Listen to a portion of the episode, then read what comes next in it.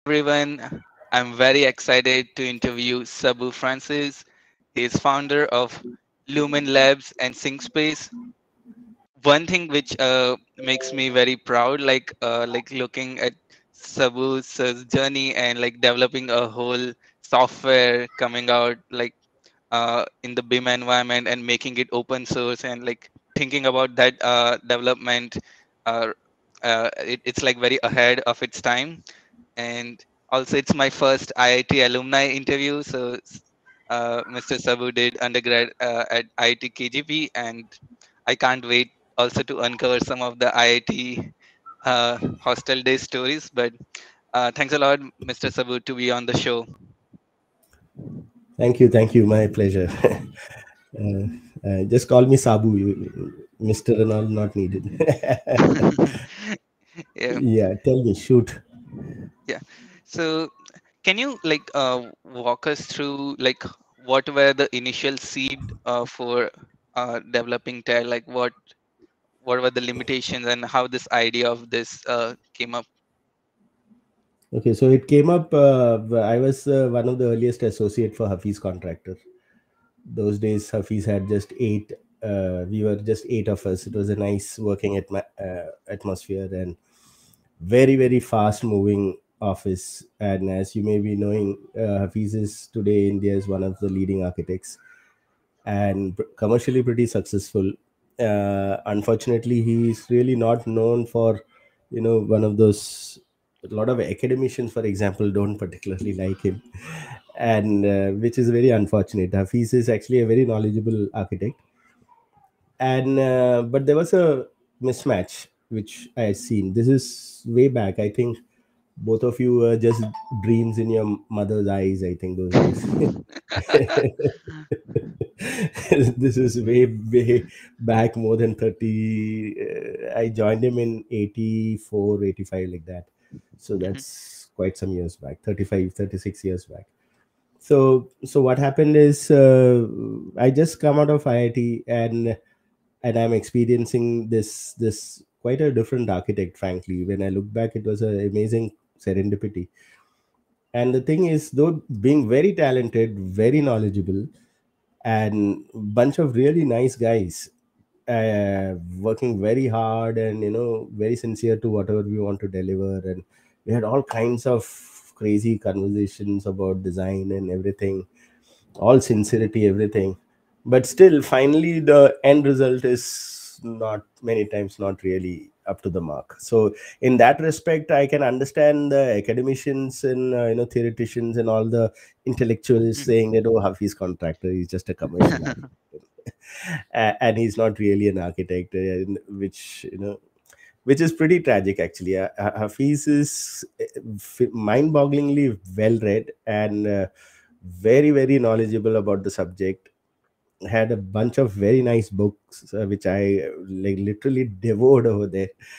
And yet there was something missing. And so i kind of uh, you know excused myself and i in fact i don't remember when i left hafiz because i never really left him. I continued as an external associate for some of his projects and it kind of wound down on its own. So that got me thinking. And i'm not from any rich family. I'm i'm not from any construction background i'm the first professional in my family and all that. So i started thinking that if a really talented architect is not really in a position to deliver many times what am i going to do? I mean i don't have anybody blessing on my shoulder and saying that okay you know what? I'm going to push you ahead. And and it started with something as simple as that. And then i was just 25 and a half when i started my office so are you able to hear me Yeah, yeah, Yep. Glad. Yep. yeah yeah so i who will join a 25 and a half year old architect right Mhm. so when i started my practice uh, there was uh, nobody joining me so i started getting more worried you know that if i start looking at this topic hello are you there Yep, seems uh, to have frozen should i I- switch off the camera for two minutes Eh, will that become better I, I think like I, I I I foresee like for you it might seem like a frozen screen, but uh, like we can hear you Okay, clearly. okay. So like you can Uh, continue. you can like see me also. I don't know whether I can. Yeah, we can. Uh, we can see you. Okay, okay, fine. So what happened is that uh, uh, so that was the situation that I wanted to set up my practice and I wanted to uh, uh, to do a good job of whatever assignments I get, and uh, but this in the back of the mind, I'm coming from this backdrop of not understanding how come these these uh, mistakes are get, you know happening in in uh, architecture. Mhm. so that's that's where it started. I started thinking and then i said uh, how do i get good people to work with me? Nobody is there to work with me. I, I got some draftsmen you know who uh, those days from my home state of kerala i'm from kerala. So they're very nice uh, technically trained draftsmen who could hand draft. They were not architects. So i got few of those and they were working for me. And i realized that uh, that's not good enough like you know I mean, because they did not know designing. They don't know what designing is. So uh, what happened is then i started asking some of my it friends. I had some iit bombay one of my very good friend narayan his name is. So we started discussing about what really could be the kind of issues so i asked one very simple question you know that that uh, how does computers really help architects? How does it really how can it help? And this is way back right? And this is auto autocad had just kind of come in and there were these pirated versions of autocad which were there. And i didn't particularly like uh, uh, you know that kind of uh, uh, using that kind of software and all. And then i tried it out. I said that there is doesn't seem to be anything very different from what i'm doing with this draftsman Mhm. you know? So uh, uh, should i have uh, is there a chat channel here just in case i'm losing you uh, Yep. Yeah, so it's a pri. yeah so in case i feel that i'm not a uh, you know audible or something because i'm not getting any body language so Oh, so, okay. Yeah. so i'm i'm kind of little lost uh, that's why i'm i was kind of hesitating anyway so uh, what happens is one minute let me just switch off my mobile so there was this, very simple question it started with that if i draw a shape a closed shape on a piece of paper and uh, Mhm. i look at that closed shape i've just drawn it and uh, the shape does not have uh, any intelligence right but if i were to give a personality to that paper piece of paper that piece of paper would say that i've enclosed this much area. The moment you I, you draw drew this shape on me i kind of showed you this is my area, the area which I, you got enclosed. So the paper is asking me that how come you don't know what the area is? You can see for yourself this is the area right? How come you don't know what the area is and so i had this kind of a metaphorical conversation with that that shape. And i asked myself that our method of expressing architecture when we have to talk about bounded areas uh, is little redundant right? You first draw the shape. The paper knows the area because it is showing you the area but you don't know what the area is. Okay so you have to then go over it again. So one of the things would be that if you're drawing, drawing a free form closed shape you would put a grid on it and then figure out and then count the number of grids you know graph grid and then find out the area there. I said that's crazy like so we are doing the thing twice.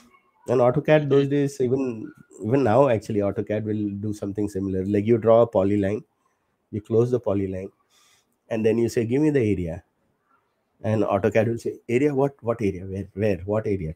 Select the entity. Mhm. and then that was like and that was odd. Like I said that hey hang on. Your software is supposed to help me. And I am instructing my draftsman to draw these shapes. And they are also they are not trained architects. So they are saying, uh, when I say, okay, give me the area, you say, oh, what area, sir? What do you want? Because he's drawn many shapes. I, I kind of gave a sketch of, a, say, a apartment and many rooms. So he's not fully getting it, which which of those rooms in that apartment, the area he I would want. Mm-hmm. So I started thinking that there is no logical basis for the drawing. You're just making shapes on the screen. And that I found it pretty weird, frankly. I said, how can you have a drafting software and I expect the drafting software?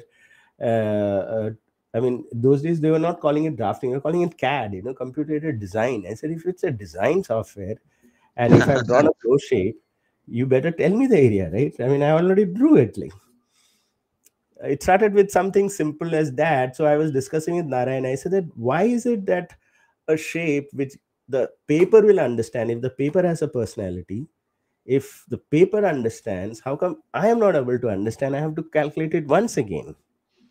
Mm-hmm. turns out that when i so many years back that's a very important question right? Uh, why is it that a device which is a computer into which you're depositing meaning into it it stays quite dumb about the whole thing. It just preserved a set of lines and arcs and circles and whatnot like. So then i started figuring out and you know all definite integrals and all that and and my very first uh, uh, thing was to discover a pretty interesting routine on a on a basic calculator you know? Mm-hmm. the, the calculator which had basic Yeah. it programmable calculator and i figured out a way that you know i can just so my job was step by step i said i gave myself small small challenges i said okay if i was an ant and i was standing at the corner of a building and then i moved uh, from one corner to the next corner and went around tracing the outer perimeter of that building and each time i turn right i will use the positive number. Each time i turn go up i will give the positive number. If i go left i'll give a negative number and if i go down i'll give again a negative number. So that's the convention which i told myself. I said there has to be some way to to tell the program that this is the these are the dimensions of each side of the you know of the building. And as you may know in bombay most of the buildings are having orthogonal corners though many of them. It may not be a just a rectangle but it will be a rectangle with you know going up and down like that. And then i cracked that and i realized that i could actually work out that area without redundancy. That means it's like a it's like a turtle graphics program kind of thing. So without repeating yourself i could actually it's a variation on the definite integral. It's nothing very difficult. You can do it as an exercise. And then i got pretty thrilled with this whole thing that i can now identify a shape give that shape to a program and then the program is continuously updating me of what that area is. I don't have to ask it again. Mm-hmm. okay now once that step got done what happened is that i now have a mechanism by which i can deposit the linguistic elements of architecture starting with just a bounded shape. Then i started asking more deeper questions and i realized that there are some fundamental problems in the way architecture has been represented all these years you know Mm-hmm. and and if you look at uh, uh, the history of drawing so i got into uh, reading i joined uh, uh, the the library uh, at juhu uh, which is uh, cdac library for the, it's a pretty nice library very Mhm. extensive and i got involved in prolog uh, uh, prolog as you may know is a ai language. And and uh, i was very fortunate uh, that i was doing all this programming with nobody whispering next to me saying oh you know you're doing programming in c you're doing programming in c. Prolog oh my god that is too much. Uh, i mean i'm a small time architect in navi mumbai and i'm very curious to know why is this software uh, not behaving the way i would want it to behave? I have got some real problems as an architect i don't have intelligent people who are sitting down and and, giving me uh, uh, the the uh, the you know talking design terms. I don't want people to talk graphics to me. What, Correct. what am i going to do with graphics? Okay so so it was pretty interesting. So uh, uh, i started kind of peeling the onion layers one below the other one behind the other and started understanding and i got into fair amount of you know and look back and kind of clean up all the muddled areas and stitch up all the dots. I don't want to bore you with all the you know if and then and all that. But but uh, what happened is that essentially architecture today is the only domain where this debate about what do you really represent in a computer of your subject is not really extensively discussed.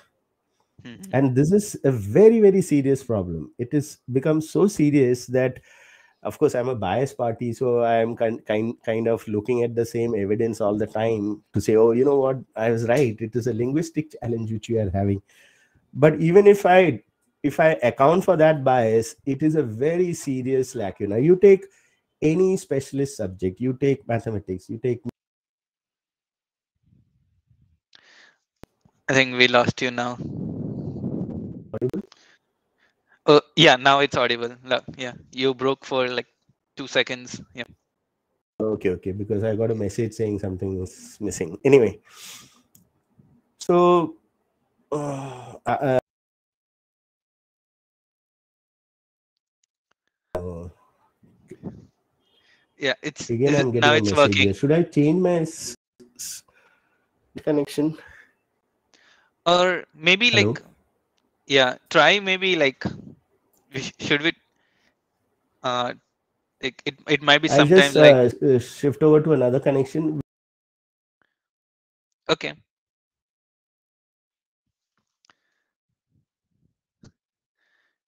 He's talking about 1984, Mayur. yeah, amazing. Yeah, and like those are like important issues which no one talks about. I see. Yeah, he joined Yeah. back. Hello. Yeah. okay, now uh, I I can see both of you were animated. Otherwise, everybody was frozen again. I, I could not see Richa at all.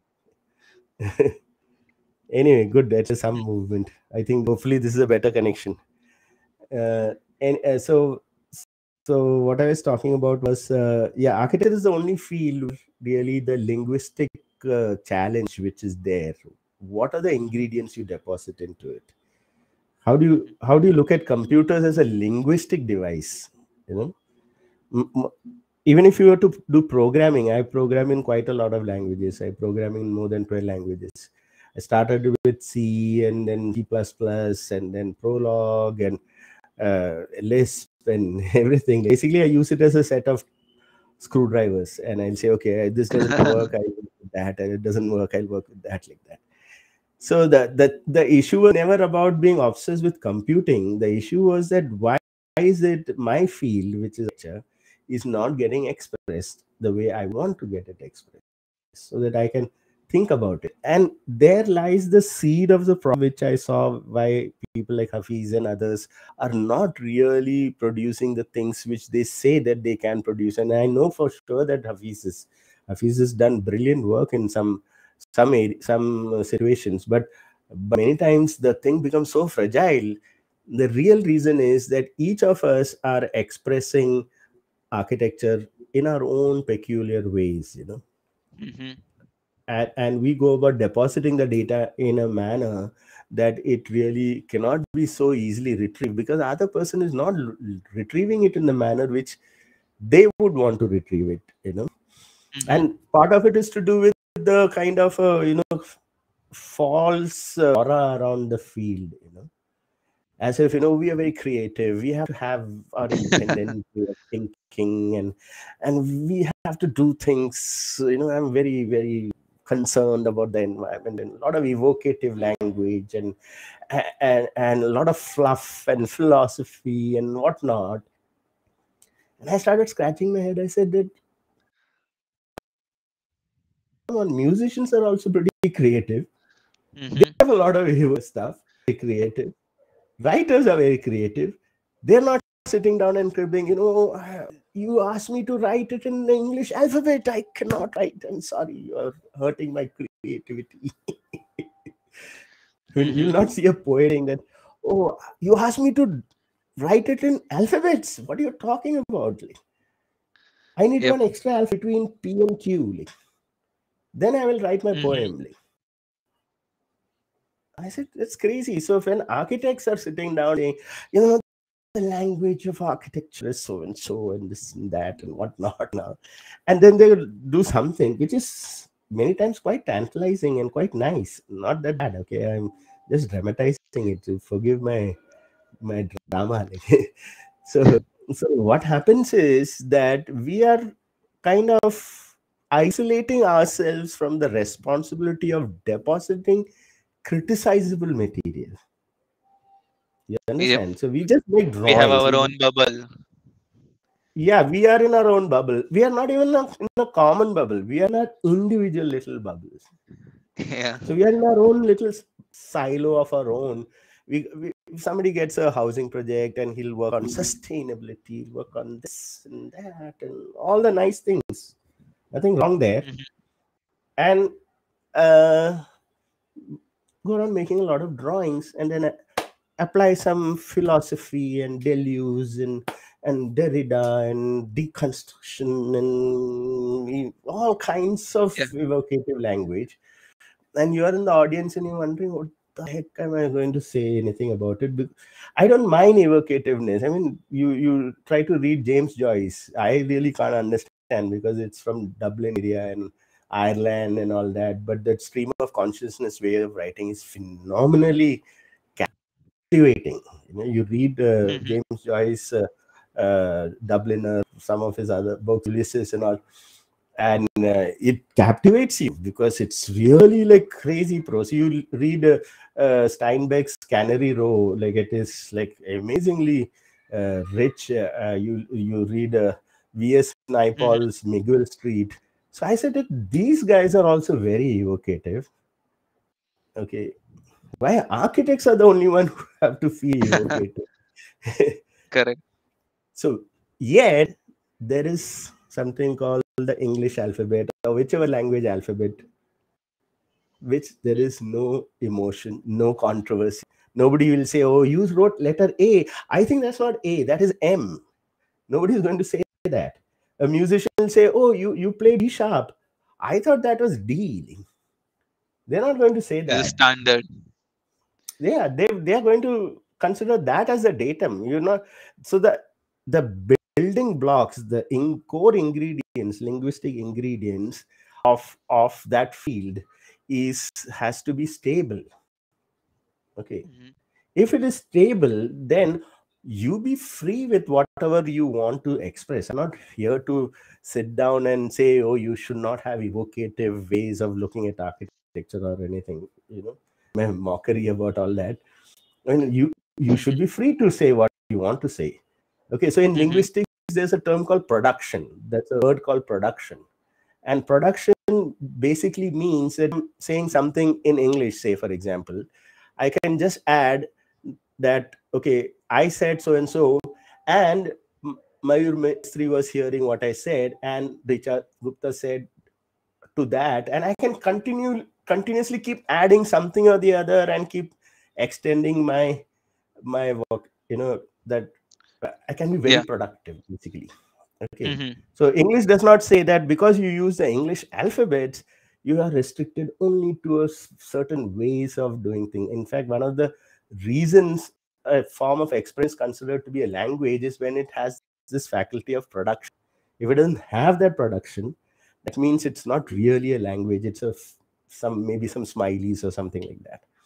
Okay so Mhm. so i started figuring out what could be the thing which goes into representing the core ingredients of of that software whatever you have to do. So the, my investigation was more about what the language should go and the software was a vehicle to drive that ahead.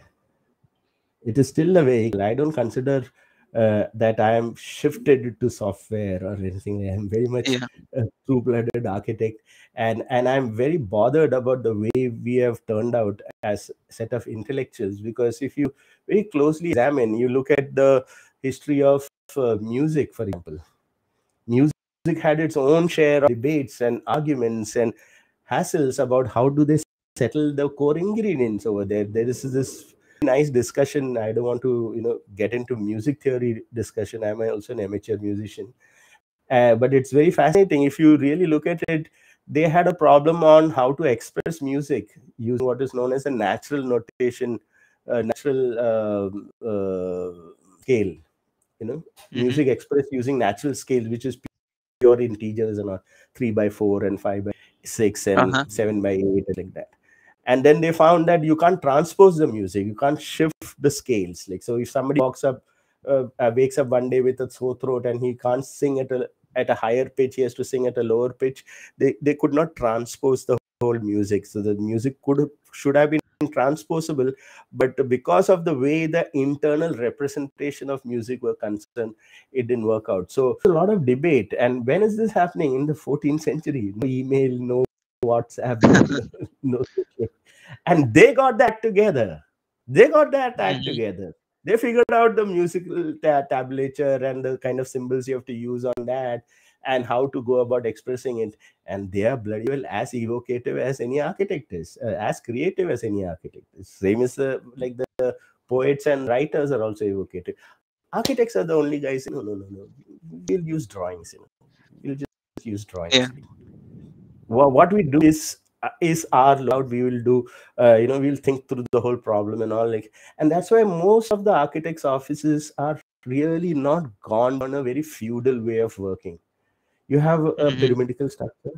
You have a guy at the top who's sitting down and figuring out what needs to be done okay? And he's standing like lord moses with 10 commandments okay? And then he comes into the office and says this is what you need to design and the reason is there's no real communication you're not putting stuff together in that if you see the way way musicians work you know you you see the the the pretty interesting uh, kind of backstory behind Jethro Tull's uh, "Thick as a Brick." He's got this beautiful album called "Thick as a Brick," which is literally one one musical composition right across the whole record.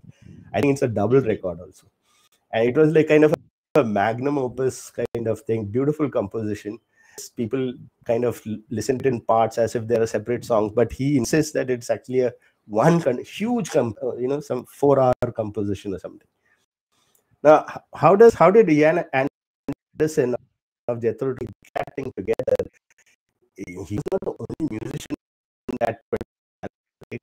He is playing with other musicians. So they, they got, together some some basin somewhere which was leaked and he used to practice. And he used to go back and write down the okay, in his room or wherever he was, and then give it to Mhm. his uh, other musicians for them to know. That is called communication. Yep. This is communication. And at, at the level of the musical notation, there's no controversy. There's no controversy. You're not debating on the ingredients which is there. But Mhm.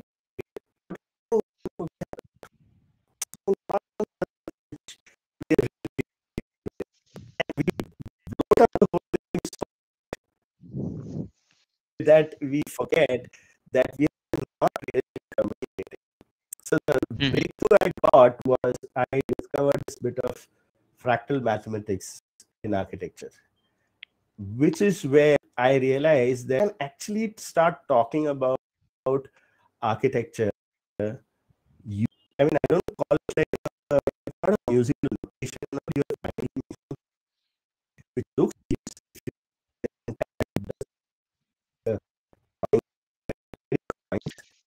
I, I think it's breaking a bit. okay.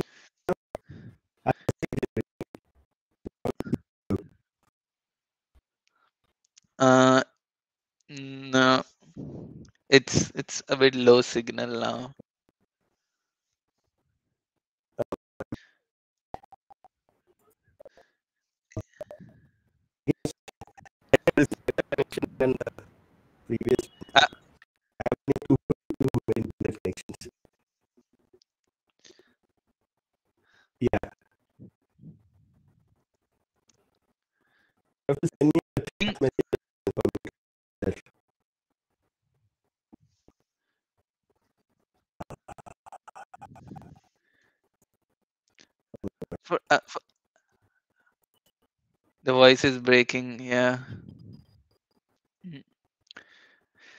Yeah, it was a really good Yeah, workflow. I- Uh, I- I the, what to do. may, may, You'll join back, I guess. Did he just make music? when he was breaking it, some sort of music was coming out. oh, like I, I think the earlier connection was working well. All right. Maybe I should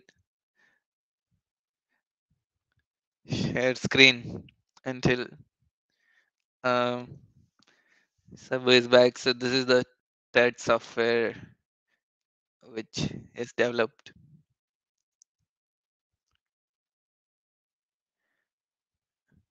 Did I?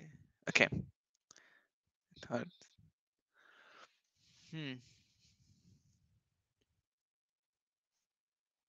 Oh, I see.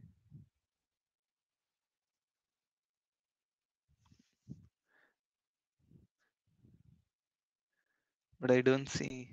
So, can you hear us?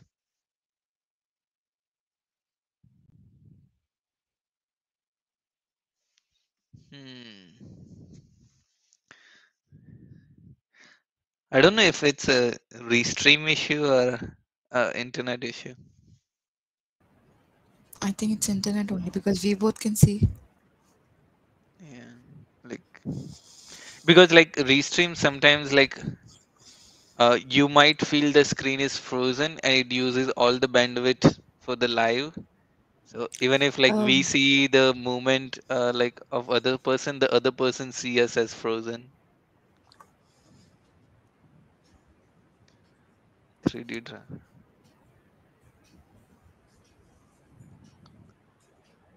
Huh, okay.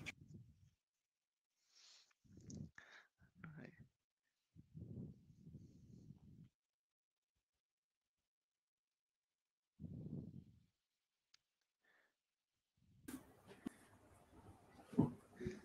Hello. Yeah.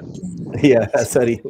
Uh, I hope I've I've tried to put the dongle at a different location. I hope it works. I don't know why I'll have to come complain to the to the provider. I, I, I, I- I'm sorry whether I, just let me know whether I'm going too fast, too slow, or am I being too dramatic in my.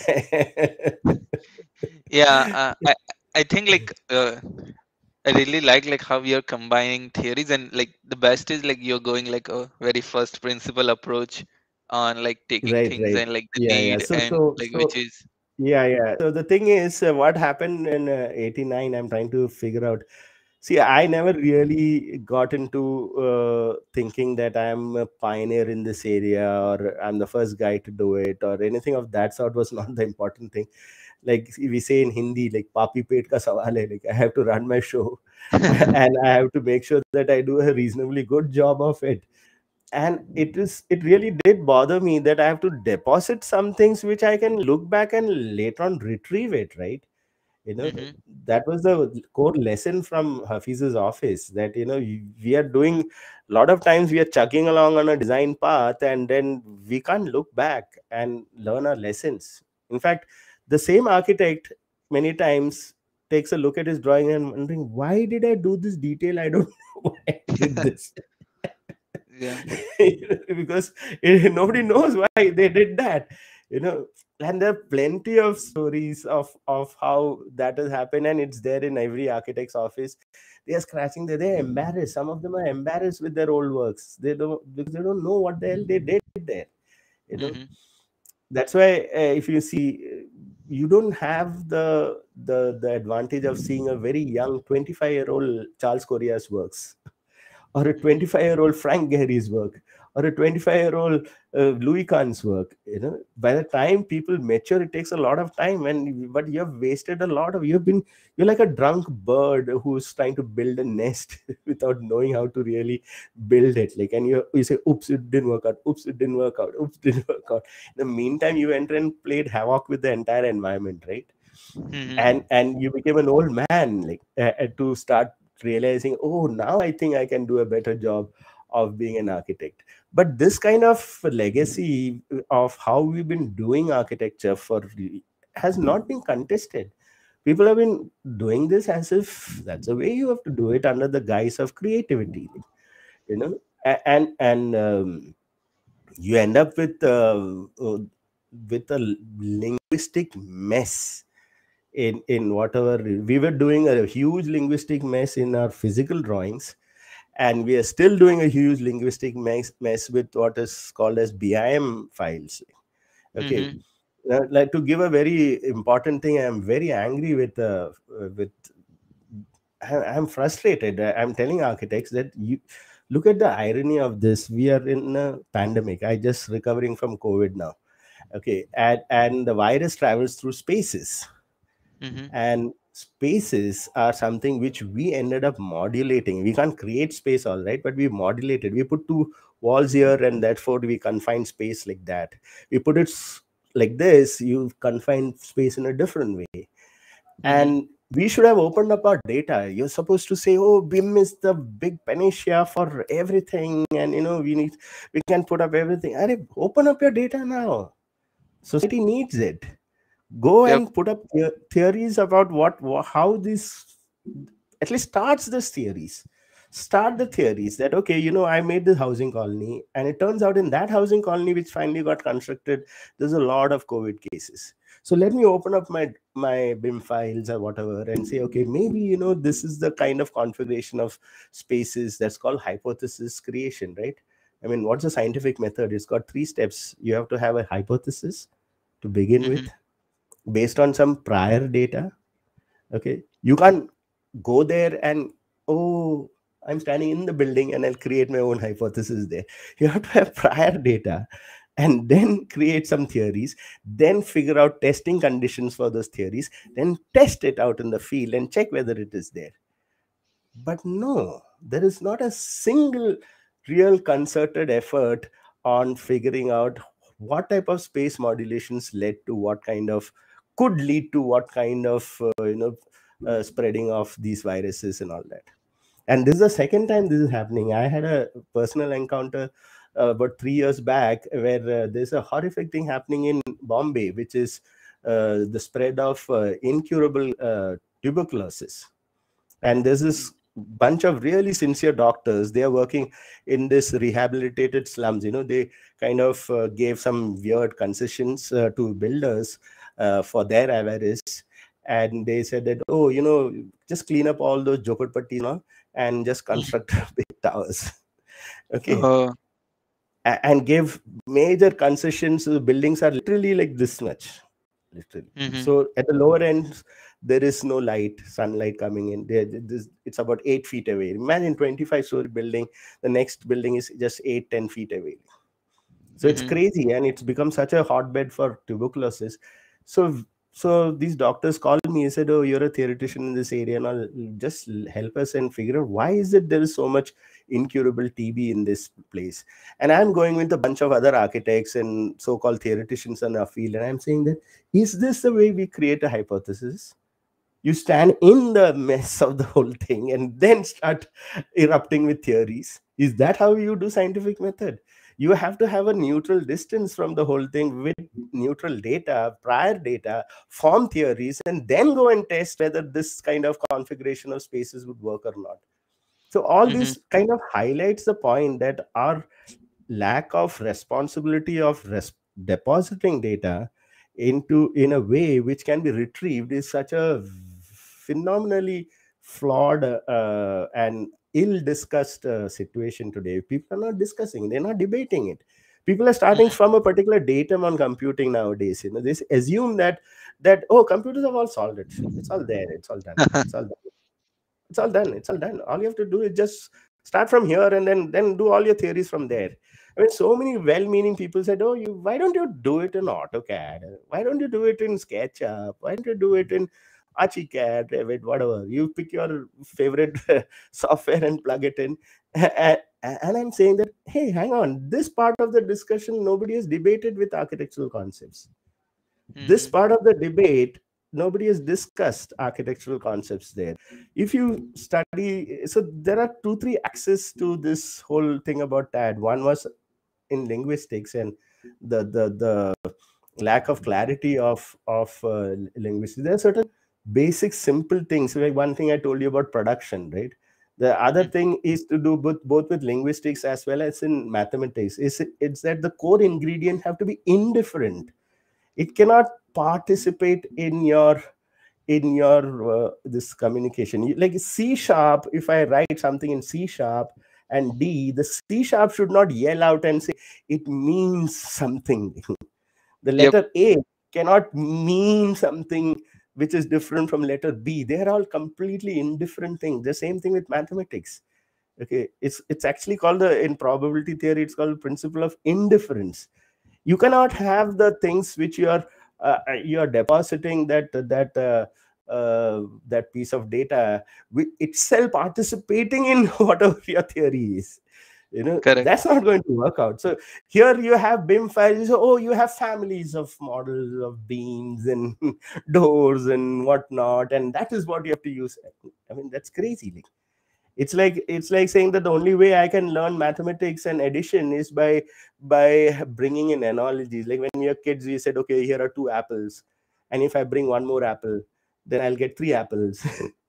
So Yep. are you saying that for the rest of my life i have to deal with apples to understand addition i mean that's crazy right Mm. so there are so there's one thread of examination in tad which is to do with real core linguistics it is not linguistics from the point of view of spoken language okay which a lot of Yep. most of linguistics actually a lot of linguistics is dealing with uh, spoken language like things like generative grammar universal grammar and and how does a baby uh, get the language and all that all that that is also important i'm talking about a different set of kind of linguistics which is I uh, which there are very little material there is this very interesting research by Genevieve uh, von Petzinger. You can look it up. I'll give you the link later. Uh, she did some remarkable research, and she has this hypothesis that, contrary to popular belief, that uh, the the pictographs which you used to see in cave walls and all, and these pictographs are actual analogs of the world around you. Like so, you the, the that caveman saw some bird or something uh, that's what the theory says used to say. And so you kind of draw that bird over there uh, or you draw a bull's head over there and things like that. I have some presentation if you're interested i can tell you that and and uh, what uh, she discovered is that over a period of almost 40000 years it's not like you know one or two years odd years here and there it it it's stayed consistent for a span of almost 40000 years. This is before written uh, written word came in like you know when you talk about the uh, the the uh, semitic scripts and all that you know using uh, using clay tablets and all that that that that thing um, is uh, only 5000 5000 6000 years back. But Mhm. what she was talking about are symbols which are used literally during i mean for a period of almost 30 40000 years. And many of those symbols are actually pure abstract symbols. Okay? Mhm.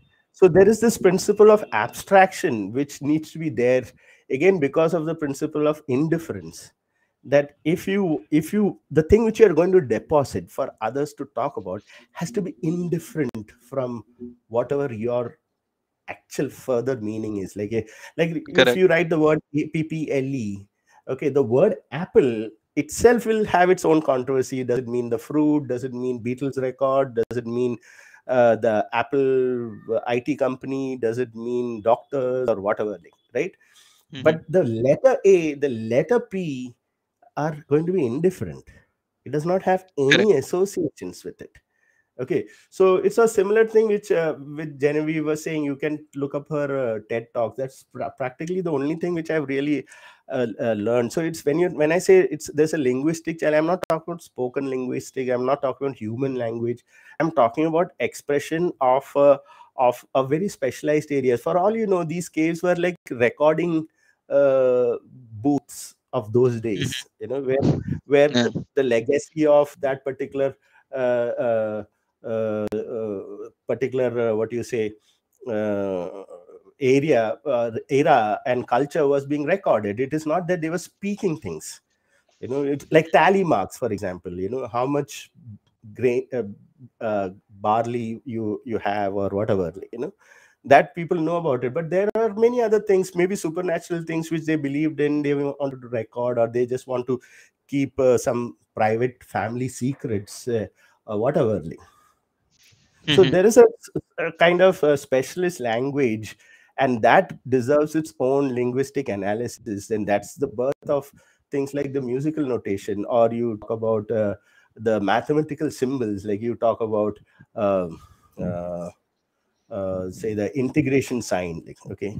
Mhm. you know, these are all very neutral symbols. Nobody's going to get offended. Oh you use the integration sign. I'm not going to read your theorem. Like i don't want to get into your theorem. I mean that's not going to happen right? It's because they are neutral and because they are abstracted that is why you can actually discuss amongst two mathematicians and make some sense of that.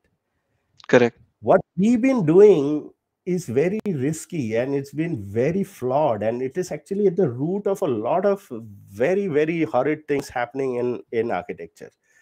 Because we are not opened up our communication of of design in using these kind of principles. We are using actually if you look at linguistics again the, the technique we are using is called pictograms you know because it actually is a visual analog of what really happens in like if you really you know see a building being constructed you actually Mhm. would see that floor plan over there Mhm. right? The one which you drew the more or less is what you see there. And this is looks very convenient right? I mean when you have this drawing here and you have the floor plan there so what's the big deal about this is what people think. The thing is that these are not, not no longer analyzable they're not Mhm. analyzable at all only if you stand over there and interpret it as a human is when you really start understanding just like the people who drew all those pictographs on the cave walls they didn't think that they were doing anything illegible Mhm. it's only later on we're all standing in front of that you know you look at this harappan seals and all that and they're all visual analogs of certain animals and whatnot and we have no clue what the hell they mean like, because the the ingredients itself is setting off your brain into 100 different directions and pulling you away from whatever that thing is supposed to mean right so in 99 in liverpool i had uh, submitted a paper called the importance of being abstract that is it's so critical for models to be abstract Mhm. okay so so uh, and and at the same time i do agree that there is a need to finally get to the final drawings. And in architecture there are two three more complications. In fact there's one complication which is very similar. Uh, you can see it in music which is the figure ground problem. If you were to, you don't see that in say mathematics. You don't see that in english. Uh, you but you do see it in music uh, which is the problem of figure and grounding so if I were to represent uh, music, I can't just represent the notes which are being played. I have to also represent the spaces between the notes. The same set of notes with different spacing, that means different uh, periods of silence, will obviously sound very different. So, and when you see the music notation stuff and the way they go around describing music, they will have to represent both these things. They'll have to represent the notes as well as the spaces between the notes. Without Mhm. that, the music cannot be played. So, so one of the another thing about about these kind of language constructs is that it has to be fairly all encompassing. So you cannot leave one part of the story out and and say that oh i've got enough of the material and we can just make the make the uh, building uh, with that and which is where uh, which is where the problem comes because if you look at uh, history and if you look at the history of drawings you know the one of the most impressive feat of drawings was uh, when uh, this very hot tempered uh, uh, you know clock designer and uh, uh, brunelleschi he won the competition for figuring out how to construct the dome on the florence cathedral. That was about 20-story high. Okay. And and if you if you go up to that part and try to construct a building. I mean it was a crazy uh, challenge right? And uh, he solved it very elegantly and he solved it with a set of drawings. Like he figured out that there were some construction errors in the springing point of that those dome and that's why he made this double barrel dome.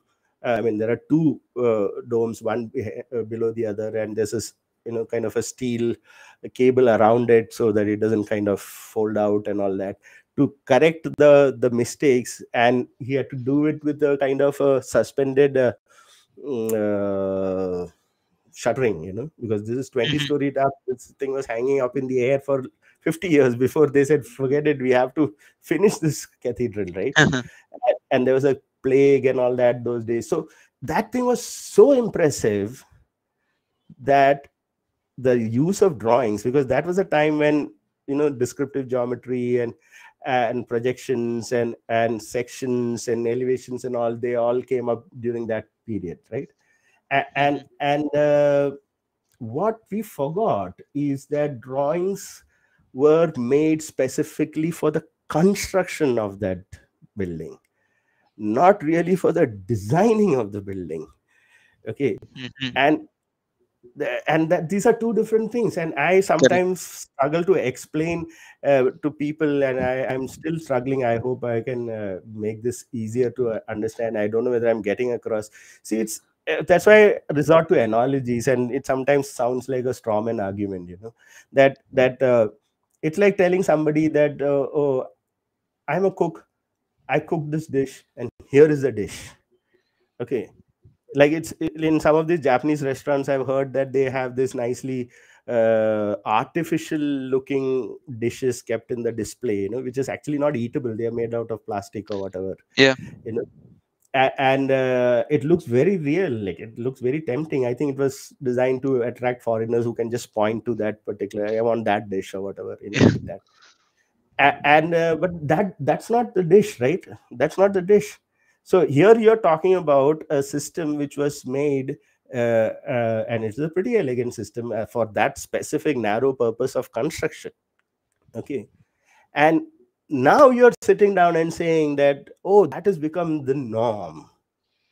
And let's forget Yeah. about the the process of the cooking which led to it i mean that is strange. Like i mean how can Yeah. the, the kind of ingredients which i go put inside the initial stages of cooking is very different from what uh, comes out at the end.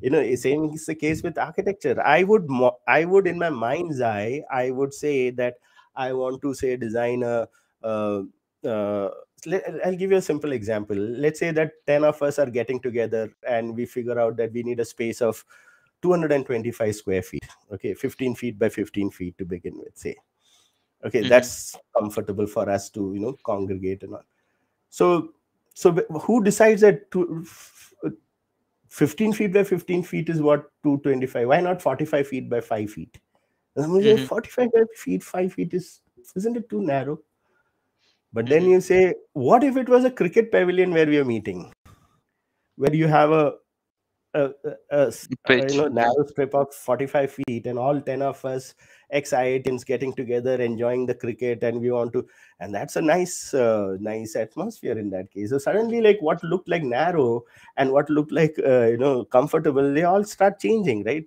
So so you, you unless and until that space itself has got a physical reality in the Mhm. mind of the architect okay something which he is going to sit down and grapple with eh, eh, if that system is not even allowing that and say oh whatever you want to think about you please think about it uh, on your own okay?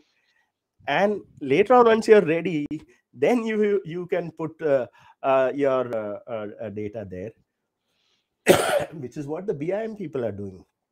They are not even understanding what is this all hoopla about. They're saying that we have given you such nice software tools to sit down and and create all the things. And it's got scripting and you can do all kinds of programming in it. It's uh, all kinds of song and dance. And see we have this you know ai methods and machine learning which will figure out the way. I said, how are you going to figure out the way whether 15 feet by 15 feet is right or 5 feet by 40, 45 feet is right? Because it's all so highly contextual. So Correct. in actual architecture modeling the actual physical real world we are all in does not have neutral ingredients right? Hmm. the, the- you know one of the misunderstood things about mathematics is that people kind of think that maths has got all the answers. You know you just you just give it to some machine learning okay and it'll figure out like how to and, and i've seen a lot of you know song and dance going around with this i will give this shapes and this shape. I said that come on like the people whom i'm designing for okay?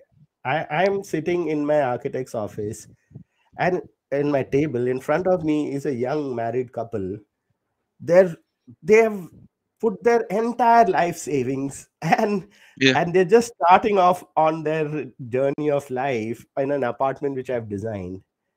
And it is so heart wrenching to hear them argue amongst themselves okay because i- i- it is it's going to create a lot of anxiety. I'm going to sit down and a- a- and work uh, live in that apartment for next how many years right? Yeah and here the artist says no my ai software has figured out what to do it. You know it went and did song and dance and and it didn't bring in the reality of that young couple over there you know a- so there are i have a lot of quarrels with uh, conventional it's a big AI and- disservice to humanity. yeah it's a big problem. It's a huge problem. It's a, there's a lot of avarice here. There's a lot of pushing of materials here there's a lot of uh, details which get pushed into architects offices. There are there's a lot of money going into the research which is silently funded by some glass companies which gets filtered into a university and the university funds some bim problem programs and research and whatnot. And, and then that gets filtered down and then it comes as uh, you know uh, I was in uh, sitting in an architect's office, uh, a terrible set of architects, frankly, but that's a different story. And I was happened to be in that architect's office, and in walks in a bunch of very smartly dressed guys from a glass company. Okay, they had their own projector, they had this nice, you know. Uh, nice handout Material. bag with nice Yeah. goodies uh, and they had their own pen drives which they give to all the architects the pen drive had this all the bim details of all the spider joints for the glass uh, Mhm. facades which needs to be built into that particular thing and and the architects are saying my god like i mean they felt like they're being made love to over there you know that the whole gang of people are coming here and, and you know with all projectors and pre-made drawings and everything and it looked as if that that's the best possible way to go about designing that's sad like that we are not sitting down and we have, we've been led by our noses eh, into eh, eh, into this various avarice of people and in this you know bitterly cold climate of bombay where it snows every day you're Yep. putting up these glass facades okay with the spider joints only because you got all the bim details for it. I mean it's That- absolutely madness like absolute madness. So and after that even after that if you say that oh you know what? I've we worked uh, worked it out. We got so many research programs which will do all the energy calculation i said tell me give me some systemic theories for those poor people who are suffering from incurable tb what give me Mhm. some systemic method with you open up your data and tell me what's happening to covid. You know of all the theoreticians people are literally scrambling everywhere. Like you take epidemiologists you take statisticians you take probability people involved in probability. I mean you take any specialized field. I think even physicists are now entering the fray and hop- offering hypotheses on how on earth this bloody pandemic is spreading and all that architects are keeping quiet I'm we had this big opportunity to like yeah, use the I mean, building I, data. I'm, and- I'm actually raking this up in some architects, and they're wondering what is Sabu saying? What are we got to do with uh, COVID? I don't understand what is we got to do with COVID. Mhm. this is this is the tragedy of of I, I- I mean the quality of our own internal examination of what we are doing. Right? Yeah. so so so this is the now at the core if you didn't have this language constructs correct if you didn't have that correct how on earth are you going to talk about artificial intelligence and machine learning and whatnot? Your basic foundation itself is sh- shaky. You have a bunch of uh, ifc classes for example. And there's a whole lot of coding. I've done extensive coding in ifc Uh, i mean somebody said that okay can you solve this problem? I said yeah it's a construction problem and ifc can be suitable for handling the representation at the construction stage.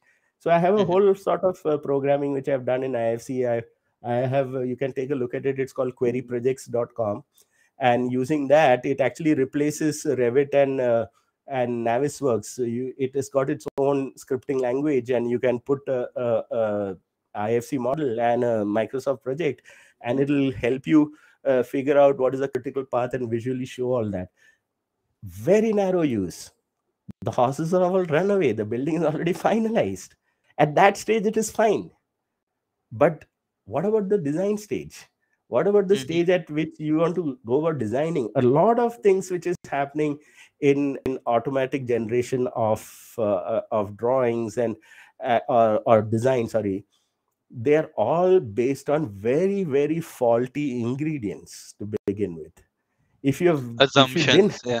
yeah if you if you if your initial axioms itself were wrong or incorrect how on earth are you going to build any kind of uh, automation or ai or artificial intelligence or whatnot if you want i can show you something which i can do it in tad which will be a little bit more difficult if you were to do it in in uh, other uh, software so i don't know is this all making sense or am i going too fast and am i spreading myself Nah. in many different areas I, I think like this might be the first interview where I just ask my first question and it itself that beca- can become a podcast episode. I, I didn't I'm even sorry, get a chance to ask.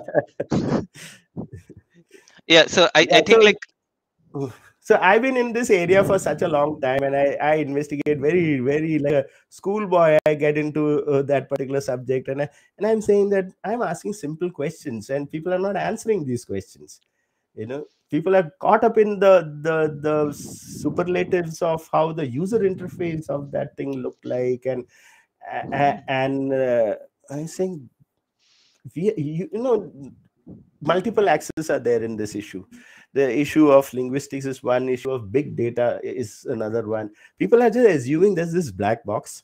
You can just push Yeah. a lot of data into it and it'll just keep receiving data no problem. I mean you have more issues i'll just add more data.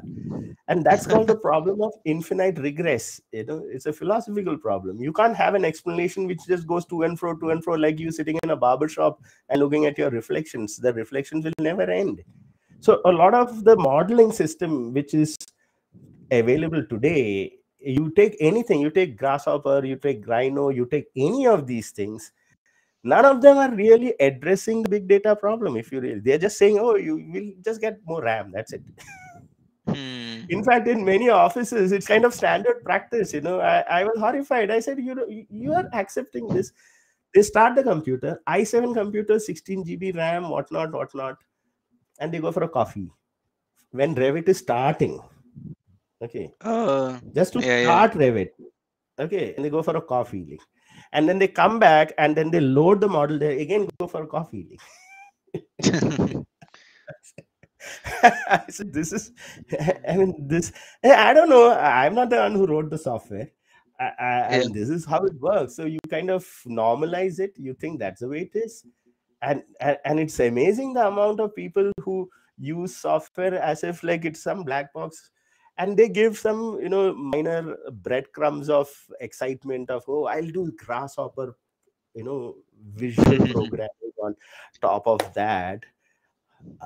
For what joy? I mean you, you, what did you achieve with all this? I'm sorry uh, Yep. you were doing something i interrupted you again. No no like you you're pointing out facts which like I, I don't know the scene in India but like like it's a global topic to discuss and like uh if the foundation is not stronger like like strong linguistic approach in architecture like there should be a systematic change or theory like it's high time. Yeah so so so that is where i got involved in things like fractals and and and uh, uh, you know i have a friend who keeps debating with me. Saying the fractal is to do with geometry and all that which is not really true. If you look at the history of fractals uh, was to do with information efficiency. If, you, if it is to do with detecting errors in information. In fact mandelbrot discovered fractals while analyzing problems of uh, repeated uh, uh, problems in data transmission. Nothing to do with vision nothing to do with the actual looks of the things. So in fact that is a basic misunderstanding in geometry itself. People are playing around with parametric design and geometrical design as if it's got a life of its own your actual parameters you have to handle is life. Life has got its own set of parameters. You know that poor mm-hmm. guy who who just married his sweetheart and he's really like struggling to start his own house is is wanting to make love in his in the new apartment he, he and she bought. Like, and, and you're sitting down saying that cannot be parameterized.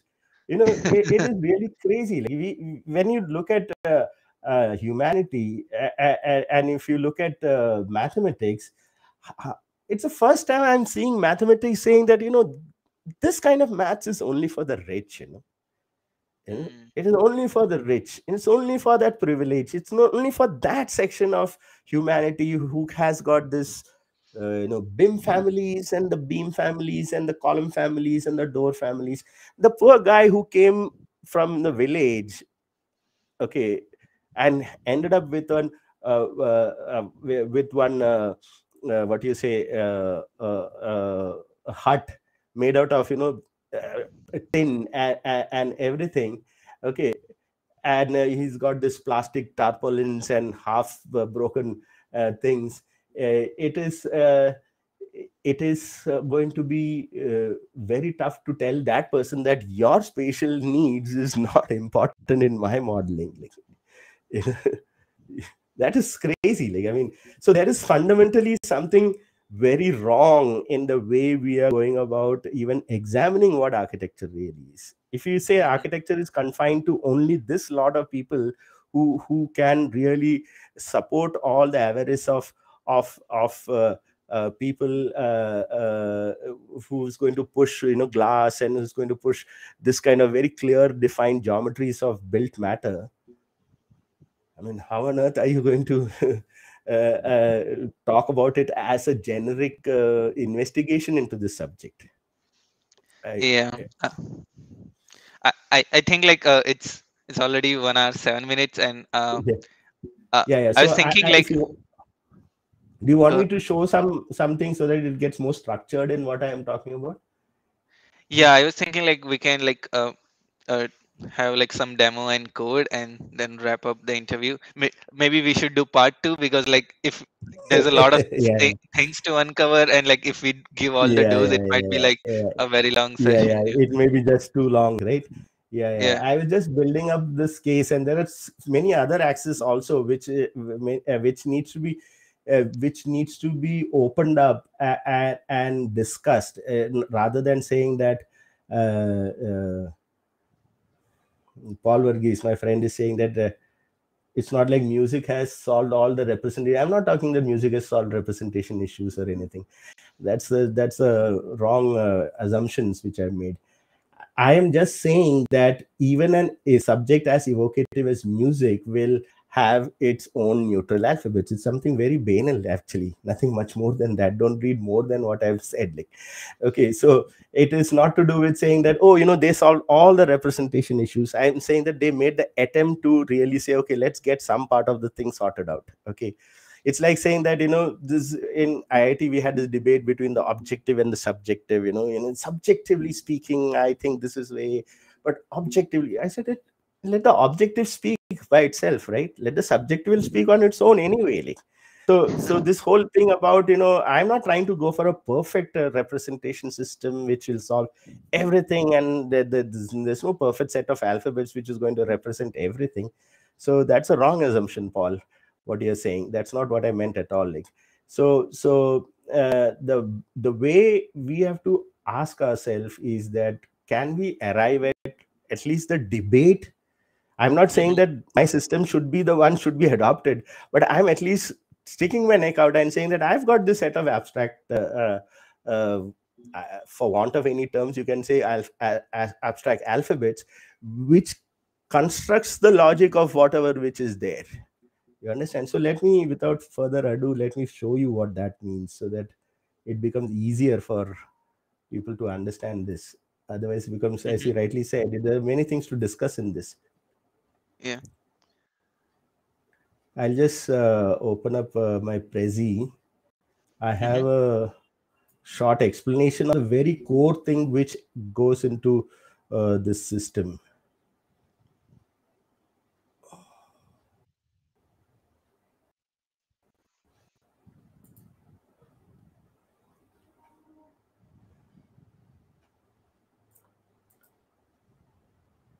Okay, you can uh, see my uh, screen.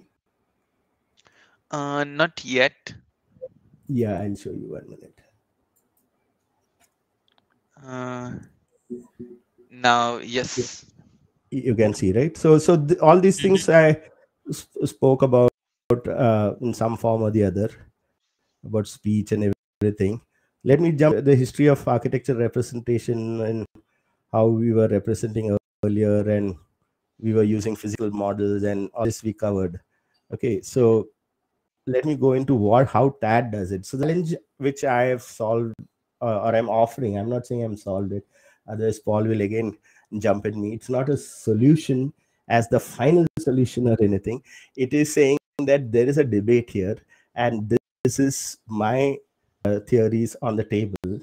And now you have to sit down and even if you disagree you can argue at this level and come up with an alternative but i don't want something to be an argument here with an argument something there like, which doesn't make any sense like. So the idea is not to say that this is the perfect way to go about doing it. I am saying this is the one which seem to have fitted in all these years of various examination so one of the things is that architecture has got this figure ground illusion problem. So are, are you talking about the space or are you talking about the which matter? But the, the reality is that you're talking about both. And you need to talk about both with as little redundancy as possible. Then you have another issue of just-in-time properties. You're talking about an element which needs to be dressed up with with uh, things which will come in just at the last minute that wife will say no i want purple color to be placed here and you can't say that, oh, I already worked out, my AI system is already figured out what is to be there, and, I, and the purple color cannot be accommodated there. So you have this is the challenge of linguistics. Like, why is linguistics such a important subject? Because it gives this faculty of production. Anything can be written over there, and it needs to be written there. And then, can you iterate?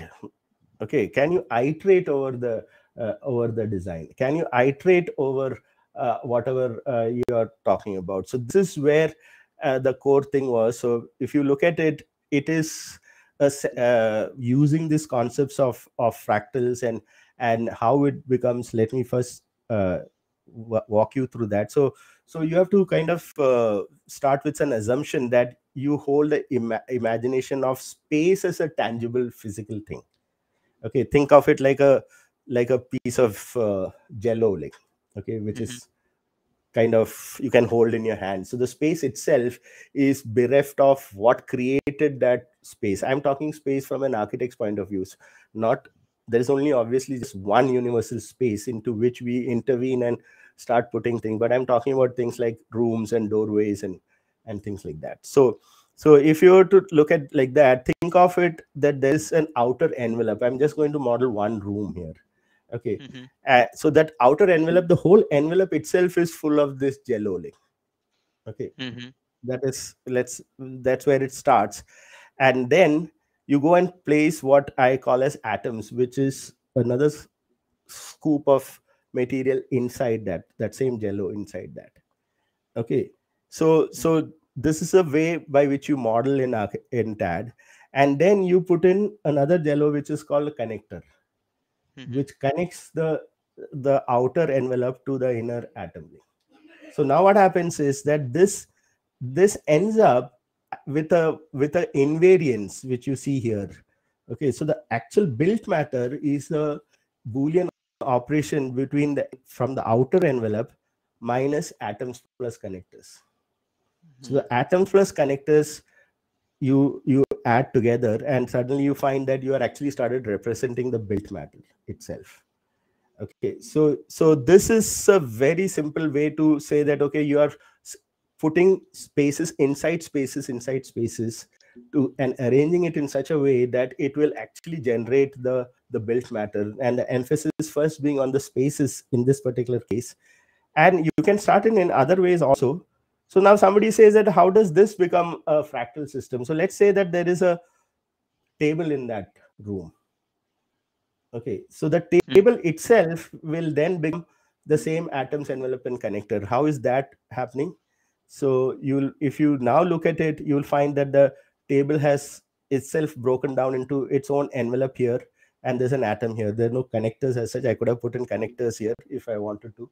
And then i would have got uh, i've now represented the table. And if, if you go in this fashion you actually represent the entire uh, uh, uh any kind of uh, architectural element from buildings to nails to drawers to tables to anything. In fact you can go to product design you can do any kind of it's a different way of looking at of modeling where the, if you want to get into the maths of it and why this becomes efficient is because to do with how how holes in manifolds will end up creating more and more data complexity. Why tad is very efficient in in handling its geometrical data is because none of these geometries actually technically has a hole in it.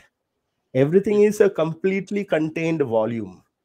And because of that the way tad ends up handling uh, data becomes very very efficient. So this is the actual uh, representation diagram which ex explains what architecture can be uh, uh, represented in terms of both built matter and and and spaces. Like so if you look at it you have spaces as a set of atoms envelopes and connectors and then built matter can itself be represented as as envelopes which again go back into atoms envelopes and connectors. So that's how it becomes recursive. So it's basically if you were to put it in layman's language it's like you you you first get into a building and you see the silhouette of the whole building. You don't know what all rooms are there in the building. The whole building itself is occupying space right? It's like say walking mm-hmm. into a building in at a sunset. So you're seeing the entire silhouette that entire envelope is one one envelope one volume right? And then inside that you walk into the into that person's house. So you go through the doorway okay which is a connector and you go into one atom over there and then you see a cupboard there and the cupboard is initially it looks like a chunk of wood over there but then you realize that itself is atom envelope connector inside. Somebody opens drawer and you find that there are spaces within that cupboard itself. And then within this cupboard itself you then have drawers inside the cupboard and each drawer itself is atoms and envelopes and connectors. So it's basically a bunch of atoms and envelopes and connectors everywhere that is the fastest way i can tell yeah. about this. Uh, there's a fair amount of uh, uh, pretty interesting mathematics inside this and this is where the the advantage is that it is actually agnostic to it doesn't tell you which style of building it should be or anything like that. Correct. Okay it does it doesn't say that oh you know this is only for indian buildings or it is or it's not meant for uh, some uh, i mean luckily we all have only one definition of actual universal space you understand? And with, with because of that uh, it is actually pretty valid anywhere. Anywhere where you look at it this is an invariance. You will find this this collection of of uh, architecture uh, uh, architectural elements being represented like this. Yeah like so, the logical relationship provides like a huge semantic knowledge when like things right, get complex. That is like, where the like advantage is. Right? So, so that's why I can talk about buildings very, very tersely. In TAD, you can talk about. I'll show you now my the software itself. Uh, let me just uh, stop this, and I'll show you my software. So if you look at it, this is what uh, TAD looks at uh, this thing. Uh, and if you look at the way it, uh, these are the kind of file sizes it talks about. KB. I see.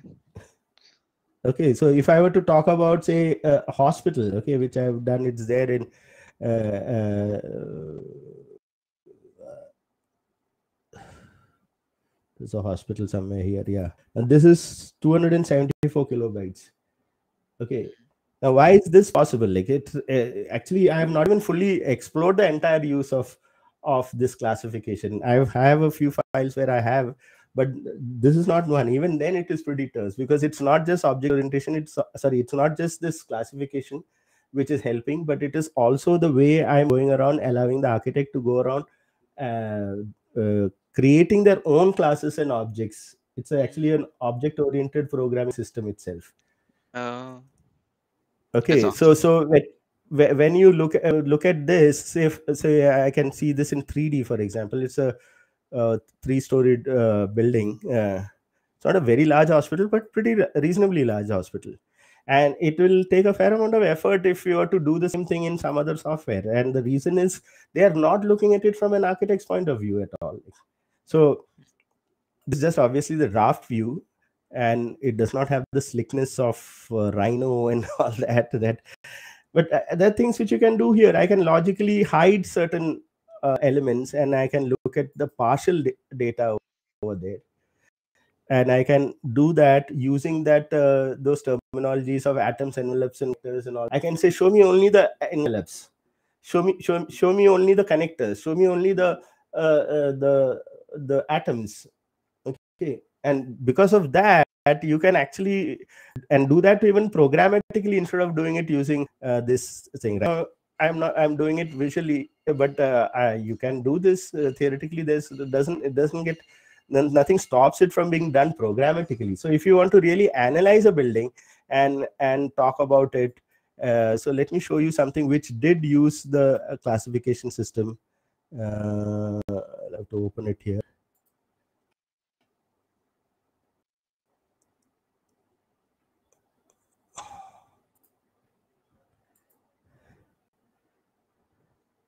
And if again this is uh, if you see it's not a fully designed building. The outer, uh, outside and elements and all sajjas and hmm. sunshades and all are not there. In fact i don't think i've gone around really placed windows also.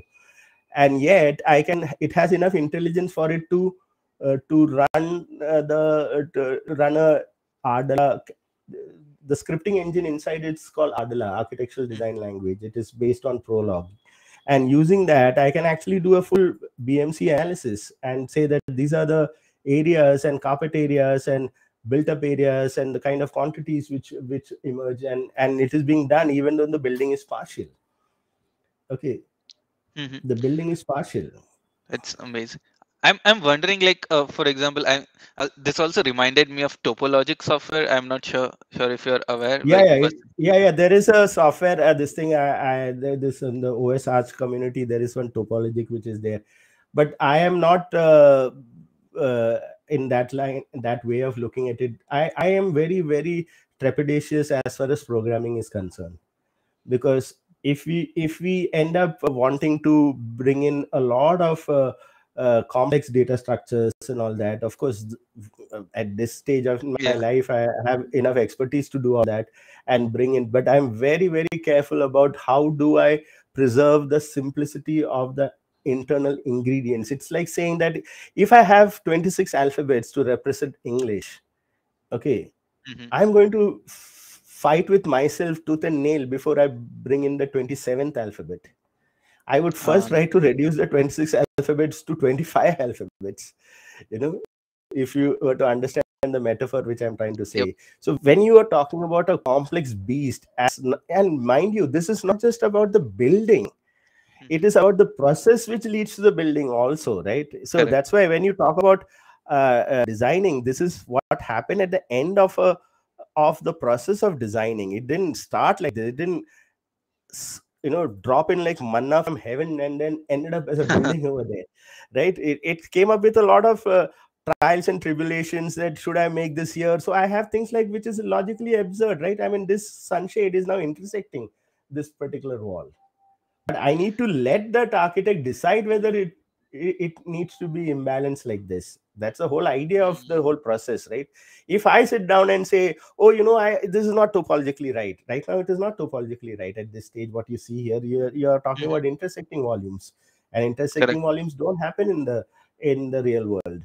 Okay so i don't want to go around cleaning it up right now and put in some automation to get that topology right. Okay i Mhm. don't think it's right because finally the answer is with the architect to sit down and and figure out what is there. You know i am completely against uh, uh, a lot of automated uh, you know shape generations and form generations and and things like that. In fact in tad once upon a time i had a I, i'll show you that particular project. I removed that uh, routine from it but i can i Mm. think i still have that project uh, which is uh, which one is this uh, this not this Algiers complex a project where I, I was doing this uh, in a very complex kind of uh, mm, all these projects are uh, sample files are there when you uh, install tad uh, uh, I wanted to show you that not diamond palace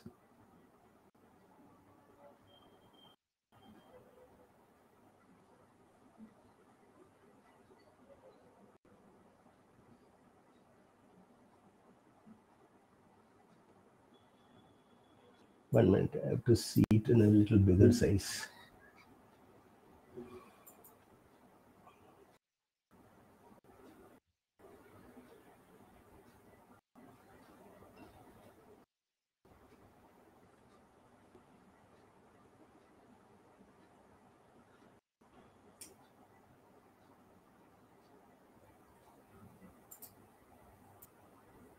Yeah this one so what had happened is that i had this odd plot Mhm. okay? And i and i developed a routine which automated the placement of this this uh, multi-storied buildings here if you see it in 3d uh, uh, and what it did is that it said okay the, here is uh, the weird uh, plot of land and i want to now go around constructing this uh, i mean placing these buildings over there okay? And so i developed a routine which actually went around examining and by trial and error it went around it was like a nice animated movie you know and you'll see these Mhm. blocks actually moving around very cleverly and going around figuring out okay you know it's almost like it had a life of its own to figure out where it would be placed so that the the uh, the setbacks and all which is needed by the municipality is respected then i started saying that is that the axis on which you take a decision for placing your buildings?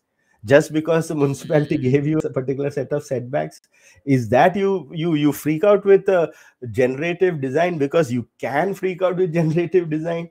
You know a lot of software uh, designing uh, not just in architecture is done as if like they said about mountaineering you know why did the mountaineer climb the mountain?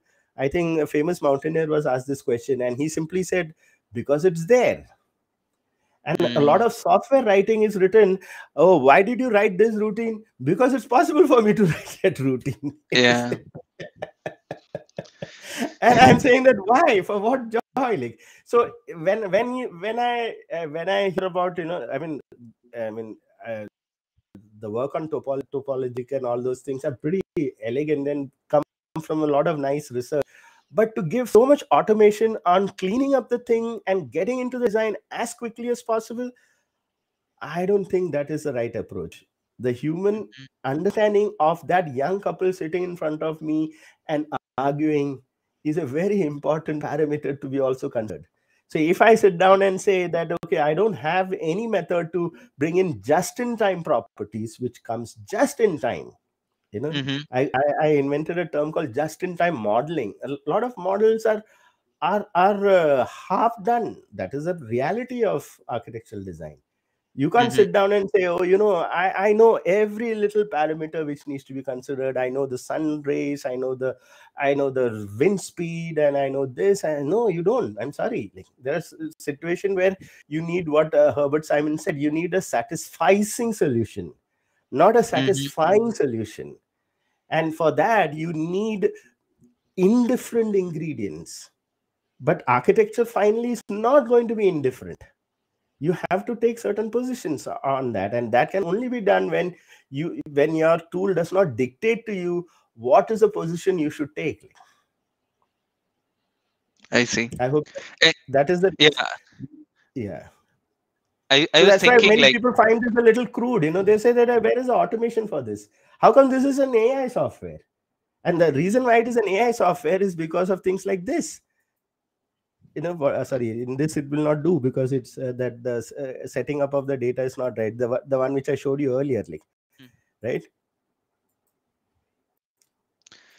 so I I see a like point uh like and a lot of times like even like we do energy analysis based on plugin and like we don't know the underlying like optimization and we just because it can do optimization Yeah, we yeah, run bunch yeah, of parameter like we use the human logic.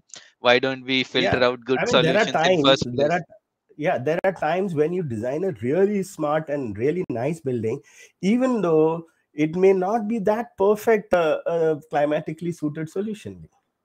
Because Mhm. it's a it- there are multiple things which is catching the the the need of the the requirements for that piece of architecture. So it's not just that you have to get that absolutely right climatic uh, data because there are other considerations which comes into the play. And if you start putting one thing after the other as that also i'll automate it and that also i'll bring in with machine learning and that also bring in with that you are just loading it up with so much amount of unnecessary fluff that finally when the data finally emerges you are talking about a completely un, un, unravelable uh, mess of things when the time comes you know when there is a issue which needs to be analyzed. Yeah you it's lot already of complex enough. Why are we adding more things? Yeah you're just adding a lot of stuff into the whole thing because on the guise of uh, guy uh, guise of you know this needs to be really optimized for some reason there's a feeling that an architect really is struggling to work out shapes. I mean i have this you know face slap moment. I mean i, I can suspend most architects upside down from a coconut tree and they will be able to visualize with a mark on the sand you know. And here there are software trying to claim that they can do a better job of visualizing uh, uh, uh, thing. Mhm. and architects can't do that like i mean that's crazy like i mean that's we we can we eat drink sleep uh, uh, understanding spaces and forms and shapes and everything and you are sitting down and saying that i'm going to give you some methods to really sit down and give you this uh, these shapes now here is one uh, uh, church which i designed where these things are actually parameterized. So it's not that it doesn't have parametric uh, this thing. Like if you Mhm. see the hyperbolic parabola of this uh, you will understand that this hyperbolic paraboloids which you see in this is actually was not actually modeled here. You see only the one of the elevation but the way the height changes for this hyperbolic paraboloid elements are actually parameterized. So it's not that you cannot do anything with, but i don't want to do overkill of things just because you can do it you know? Like there should be purpose. Yeah there has to be a reason right? I mean even if the reason is purely aesthetic uh, is also a reason enough. I mean to say that that that, that should not be. I, but i've seen so much frivolous use of generative geometry where people have not even figured why on earth they need that you know? Just because grasshopper allowed it to do that you did it. Yeah and then you have created a, set of huge set of problem for the maintenance team for the next 30 years who has to clamber on the, all those weird shapes and then clean up all the crevices in between the that various lattice work which you happen to uh, lovingly create on rhino or whatever. The thing is you know you can't take a uh, take a, a software which was meant for small little bottles and and products and things like that and blow it up and say that it is now a, a- available uh, possible for even buildings to do that. I mean you're going to set into motion a lot of anguish and a lot of poor people who are going to construct that building and maintain it later Mm. a- and then live with that. And if there's god forbid if there's a fire over there and then you need to model in back and say okay what happened? Where will the people run through this uh, the spaces over there. In the meantime you've cluttered it with so much amount of data of all the built material over there you have no hope in hell to really uh, do any simulation of the spaces there. Yeah like I, I wanted to know your thought. Like so for example like uh looks like uh, when we like uh, architects design like they want something to stand out for their design. And like with technology and grasshopper like it gave a really good proxy. Like if I do some cl- slide, oh, it makes look, and I I can post on Instagram. Like people will like. There are cool software. Yeah yeah there, there was a very sharp comment with, which somebody made not an architect and he said that uh, you know architects don't realize it but a lot of architects are actually designing That's it's true.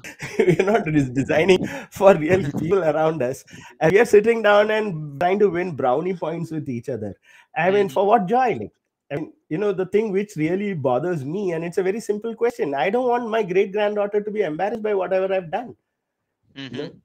and in one sense i've kind of suspended my practice for the last few years because of it really bothers me. I'll say i'll make some fancy buildings because i've got some fancy software including mine if i consider that to be fancy and say oh you know what? I i solved everything and paul Verghese keeps uh, uh, thinking that i'm trying to look for a very rigid uh, methodology for for architectural design. I'm not doing anything of that sort. I'm talking about very simple things. I'm saying that let the expressible things be expressible. Let the thing which is not expressible still be there. It's it's this uh, thing which uh, richard feynman in his wonderful interview you should see it on youtube he calls it the the smell of scent of a rose you know he's holding up an imaginary flower and somebody's saying oh you physicists you don't know anything about aesthetics and beauty or anything like that. And he said that come on like i mean if, if i hold a flower in my hand i mean the aesthetics of it is equally available to me as much as to anybody else Mm. but if i were to analyze that particular flower and figure out what are the cell structures inside and how to represent that and what all things happens between the cells and whether can that particular at the molecular level can it dictate color and will that attract uh, uh, the bees and that that sets off another set of questions about aesthetics and all that that's an amazing set of things to be examined right Mm -hmm. so in short, when you talk about a building and when I talk about stuff to be represented in in this format, I'm not trying to say that oh, you know I'm going to you know stand like a Lord Moses within my my uh, Ten Commandments and say that here are the ways by which you should design. You can design anything that you want, but whatever you design, I, I want to objectively analyze later on. Uh, so for me to take it from on my terms and understand my terms you know Mhm. A lot, a lot Yeah. of architecture should not be excused on the layer of feelings you know if i say that I, I- have these feelings about this building and that is what i'm going to now transmit to others hello let the other guy fi- figure out his own feelings no I see. everybody has got a right to figure out what feelings he or she wants so in Hmm. that that uh, very very unnecessary intellectualization the real debate of talking about simple things like quantities and costs and okay let me figure out what happens if there's a fire here. You know i came up with this uh, form because that that that church committee did not have money. And so i had to figure out what is the best way to to reduce the cost. This these hyperbolic paraboloids are only three and a half inch thick. So the amount of concrete work which went into it is very very li- little like for the same Mhm. amount of uh, uh, space which uh, it shaded like so there are there has to be multiple reasons why a particular design has to come so basically the thing is let the objective reality of my design process and the product be available for objective reasons the Correct. subjective things will always continue I'm Mhm. not going to claim that because I used TAD, I became a great architect. I am nowhere under no stretch of imagination I've become any really meaningful architect. I've been trying to figure out my set of tools and I'm cleaning up that, that part of the story and the linguistic part of the story. And, and I'm telling people that, okay, let's start the debate here. You may not agree with me. Fine, no problem. I'm not saying that this is the panacea which everybody is looking for. But don't argue vacuously Mhm. Don't argue vacuously. I've opened up a set of very fundamental questions and that is the reason why i came up with you know atoms envelopes and connectors and this fractal system and the way the linguistics uh, are being constructed. And i have very good reasons why i don't want to get into automation so directly. Makes sense. and so you first come to that level of of uh, debate and offer at an alternative. Otherwise it'll all become very very intellectualized discussions. That's all what it will become. Yeah and like so i i think like um Y- we yeah could yeah. go on and on. So yeah i yeah i'll yeah. wrap up the interview with uh like uh so one one big question and uh one uh, rapid fire. So one is like um few things uh which uh you want to do with TAD and your vision for next 3 years like ideally if all the things are working out what would you like to proceed and like revolutionize the industry Okay, so TAD is now is got a very nice way by which uh, it can go into uh, uh, architecting even the what I call as as the as the huddle dens on the internet. So it's not just the spaces of the real world which you can talk about and model in in this. So last seven eight years more than that, uh, from 2012 onwards, um, uh, ten years now, I've been uh, working out the theories behind a concept known as huddle den. So huddle den is a core concept in architecture where we it's a portmanteau word between huddle and den so we are a huddle of people who huddle together in various dens various spaces Mhm. and co- architectural context so i am recreating that which can then be utilized either as regular buildings or it can be used as what is nowadays popularly known as metaverses when i was explaining what huddle den was people didn't understand what the hell huddle den so I now thankfully the word metaverses come in. So I say, okay, it is something like metaverse. I mean, metaverse is another completely different distraction and, Yeah, and yeah. unnecessary unnecessary complications which people get into. But Huddleden is is a very elegant, simple concept, and TAD is moving into that. And so it can actually bridge very nicely between uh, real world ways of working with the spaces in the real world and then you have sp- spaces working on the internet and without getting into the glamour and glitz of you know uh, virtual reality and augmented which is all rubbish uh, i mean that was one of the first uh, uh, uh, software which had v i still have the export for vrml and and i got so disgusted with the underlying concept. Again it, it was faddishness and again understanding you know virtual reality has got a biological limit. You, you the kind of uh, we have in our middle ear is not going to be suddenly uh, in sync with whatever the fancy things which you're going to put into your goggles like you're going to start puking it's as simple as that because your the the vision coming into your virtual reality glasses is going to be is set, telling you that your visual context is in one situation but your middle ears are telling you something else and you can't go and put a screwdriver in the middle ear and keep tightening that as you keep Mhm. watching that VR. So all this esoteric ways of looking at it is all phenomenally faddish and kiddish actually. And uh, we, we have to respect that the fact that we have a 2D monitor. It's as simple as that. It's as banal as that. Like, uh, okay, uh, and we can rework it once you have a really 3D. I have a you know kind of a plexiglass kind of uh, hologram monitor which is actually a physical 3d thing then i'll say that yeah we, we can get into talk about 3d in that sense but till that Got time it. of thing happens we, we- this is all silly like so it's just unnecessarily distracting and throwing breadcrumbs of distraction into people who can be you uh, doing something a lot more meaningfully. So that is headed towards huddle dens which is a lot more simpler to do that.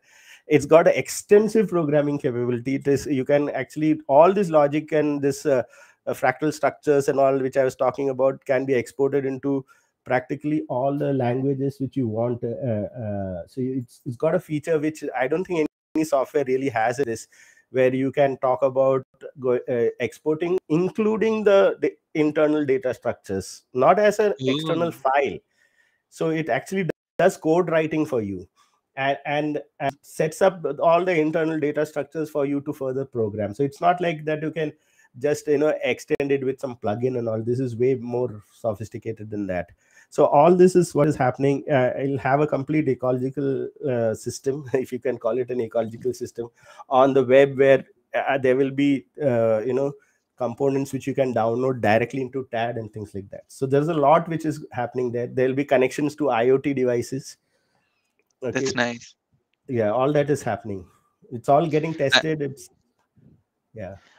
I And- like I'm I'm more amazed like uh with the software engineering like challenge you have like accomplished through this like like I could foresee like the back yeah end this and like is this is not a one day Yeah, this is not a one day's work. It is like literally the, this is uh, this has got a sometimes an uh, a, a sprint cycle, an agile sprint cycle of a day, all right. And there have been millions of days which has happened on this, with a lot of really serious architects working on this, not just me. That's incredible. So I, I will do uh, a rapid fire round Sure, sure, in so you'll have 10 seconds to answer the question.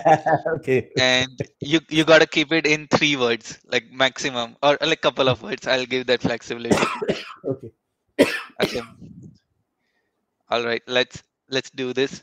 So which uh, city is in your travel bucket list Somewhere in US. uh, any technical or business book which made a big impact in your life Victor Papanek, Design for the Real World.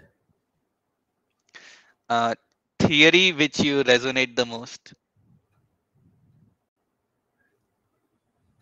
Fractals. your hobbies I play the uh, guitar and a little bit of drums. And I sculpt and I paint and I write.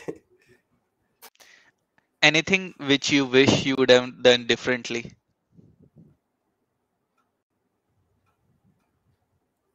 Actually, nothing. Like I, I, I can only be very practical. okay your favorite movie Story of Adèle H. Truffaut. Richa if you have any question you can ask too Like, All good from my side, yeah.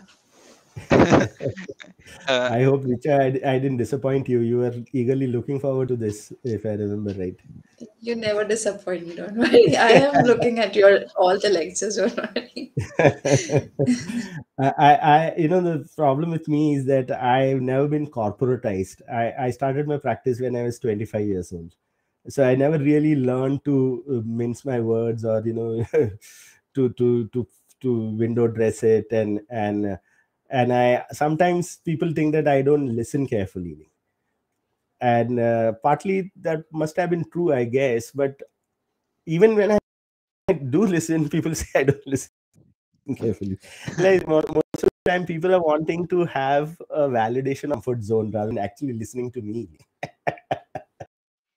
mhm. so I ended up by This saying, is okay, a what can I thought do? to ponder on. yeah, but I, like I- maybe next time if Mayur is doing any second sequel, we can talk about like we did talk about the problems, but the solutions that can be really helpful for the future Right, right. generation. I, or I, I'm, for- I, also I, for right I'm, now.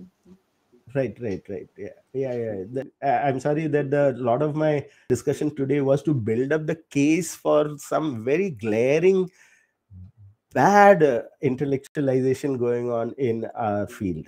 Very, very terrible thing, which is creating major havoc. uh, You know, uh, and this is not something which uh, I suddenly picked on because Corona came or that uh, you know incurable TB came. I've been talking about it for years. I've been telling people that whatever it may be you have to deposit things in a meaningful manner right and and make sense of that right i mean that was the core question which started off with hafeez right why should a nice Mm. person and knowledgeable architect go around doing shitty buildings like simple as that like. Mhm. so that means there is no real discussion going on. Yeah. I hope like uh, like it, it was like a eye-opening like session for me on the few aspect which i was taking for granted for sure. And uh Mm. as uh like last question i have is like what is a piece of advice for young architecture technologist who wants to make an impact in the society with advancement in technology so like from your very very experience yeah very very healthy dose of skepticism don't start with datums given by somebody else including me you know people start with a datum you say oh oh we have grasshopper you know we start with that or we start with autocad like I mean, they don't use the word AutoCAD, by the way. They say CAD. You know, it's like CAD. Like I mean, it's like as if they're born with CAD in the mouth, like you know, silver CAD in the mouth, like instead of a silver spoon in the mouth. Like. it's the same things what is happening with bim people are it's actually called read about something known as the fallacy of unanimity Mhm. there's a serious intellectual fallacy called the fallacy of unanimity when everybody is sitting down and thinking that that is the way to go you have to sit down and say "Hey, something is wrong generically here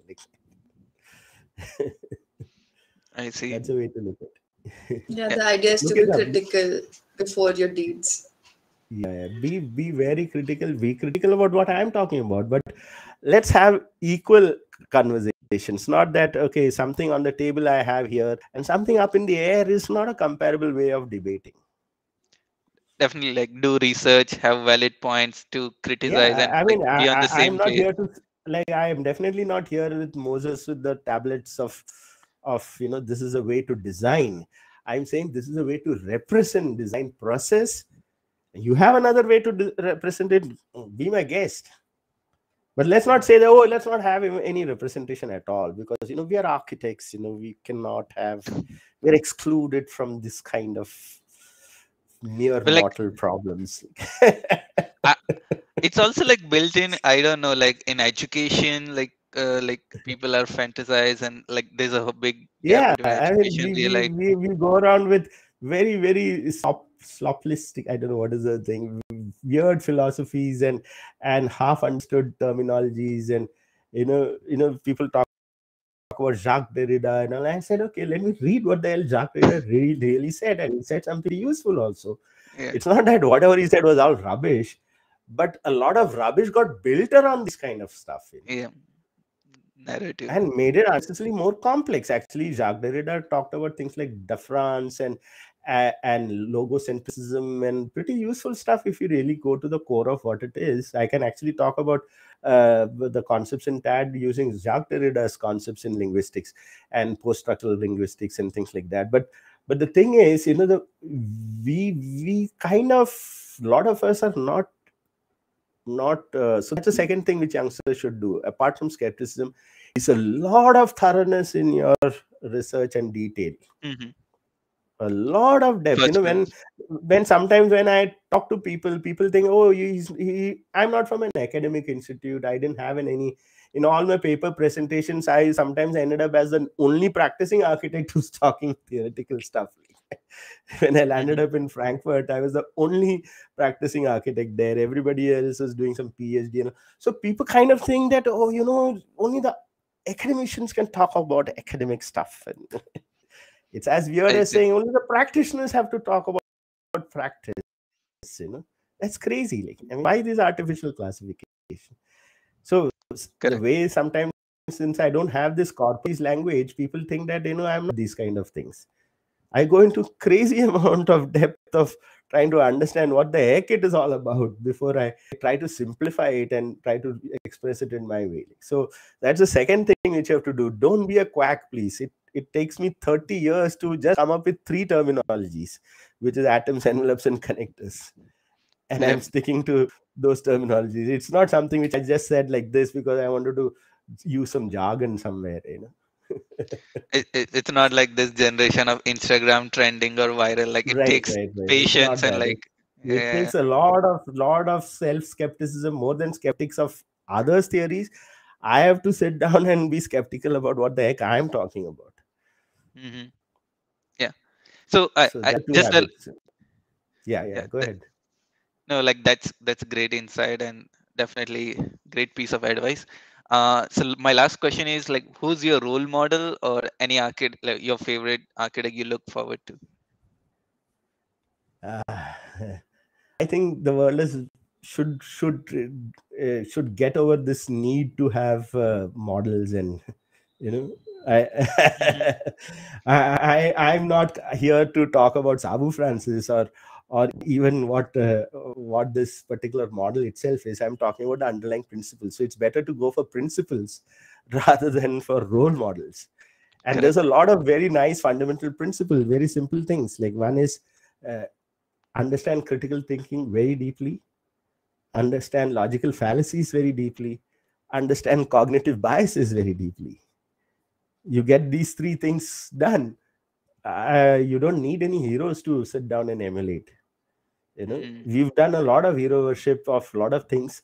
You know one of the biggest ironies and it's quite a satire that you know you meet architects and they want to do sustainable and they're not going by the superficiality of things. And and we want to be very very clear about uh, being fair to the world. And and you know i don't want to be a male chauvinist and i don't want to do uh, man speaking and whatnot and all that but i want very pretty looking pictures in my buildings.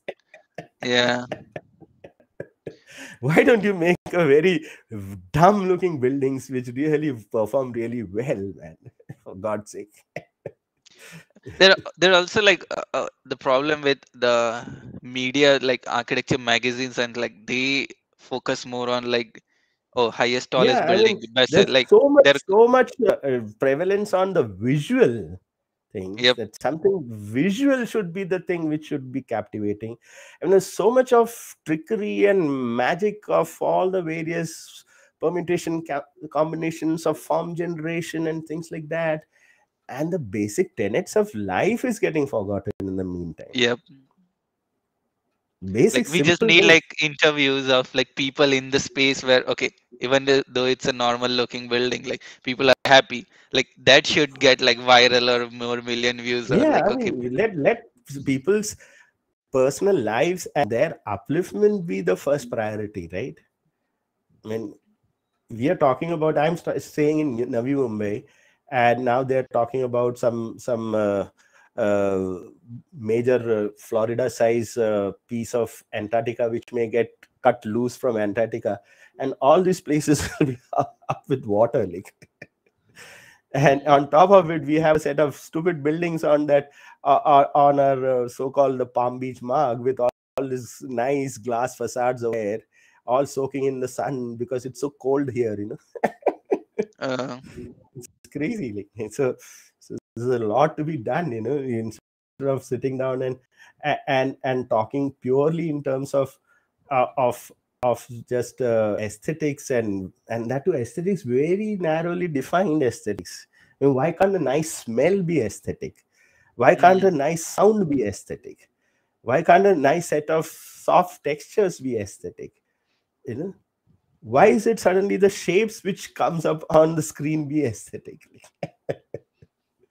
yeah. so there's a lot of questioning which needs to be done anyway Uh, this, thank you so much thank you so there's a much. I lot- am very, I'm very like uh fortunate that we had this session and like definitely we should I invite any of you to join me. Anybody listening to this, I, I've been telling people, uh, you come and talk to me. I will open up my code. I'll show you. It's a lot of code. It's more than three million lines of code. Though the thing looks pretty raw, but it's actually a combination of three different programming languages which has gone into it.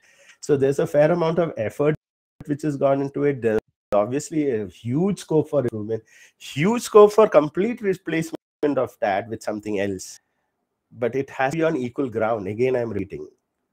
It can't be intellectualized uh, debates. Like that's Yeah. all. So everybody is welcome. We should we should Uh, uh, integrate this. Sorry. I wanted to make this completely open. So unfortunately, I've used some. I mean, a lot of my code is in two legacy uh, software languages. One is in Prolog, uh, called Visual Prolog, and they have now changed the version quite a lot. It is no longer compatible. So that, that compiler itself not available. I requested the Oh. company that can you make an exception and give it to uh, the pro my programmers who would want to work on this. So it really needs a lot of rewriting, and that is going to take a huge amount of time. Otherwise, I would have loved to make this completely open source. It's that's- it's there uh, uh, on the cards, but uh, I I'm kind of uh, stuck. I don't have funds for this. I whatever funds I get, I'm uh, the only reason I'm keeping this alive is this debate about linguistics in architecture. It's a mind-bogglingly neglected and very serious debate, uh, and uh, and uh, which Paul is and he's a friend of mine. He's written that big note over there, and uh, I'm trying to tell him it is not about that. It is not about what I am talking about. Uh, that this Yep. is just a vehicle to deliver this this this debate to the people. Right? Yeah. Thank you so much. Thank you so much, Sabu. It, Thank you, it Richa. was it, an eye-opening you so session. much from my yeah. Thank you. Richa, where are you See you around. Right now I'm in Meerut, India. Oh, you're in India only. Okay, tell, take care. Yeah. Thank Take you. care. Bye. Bye.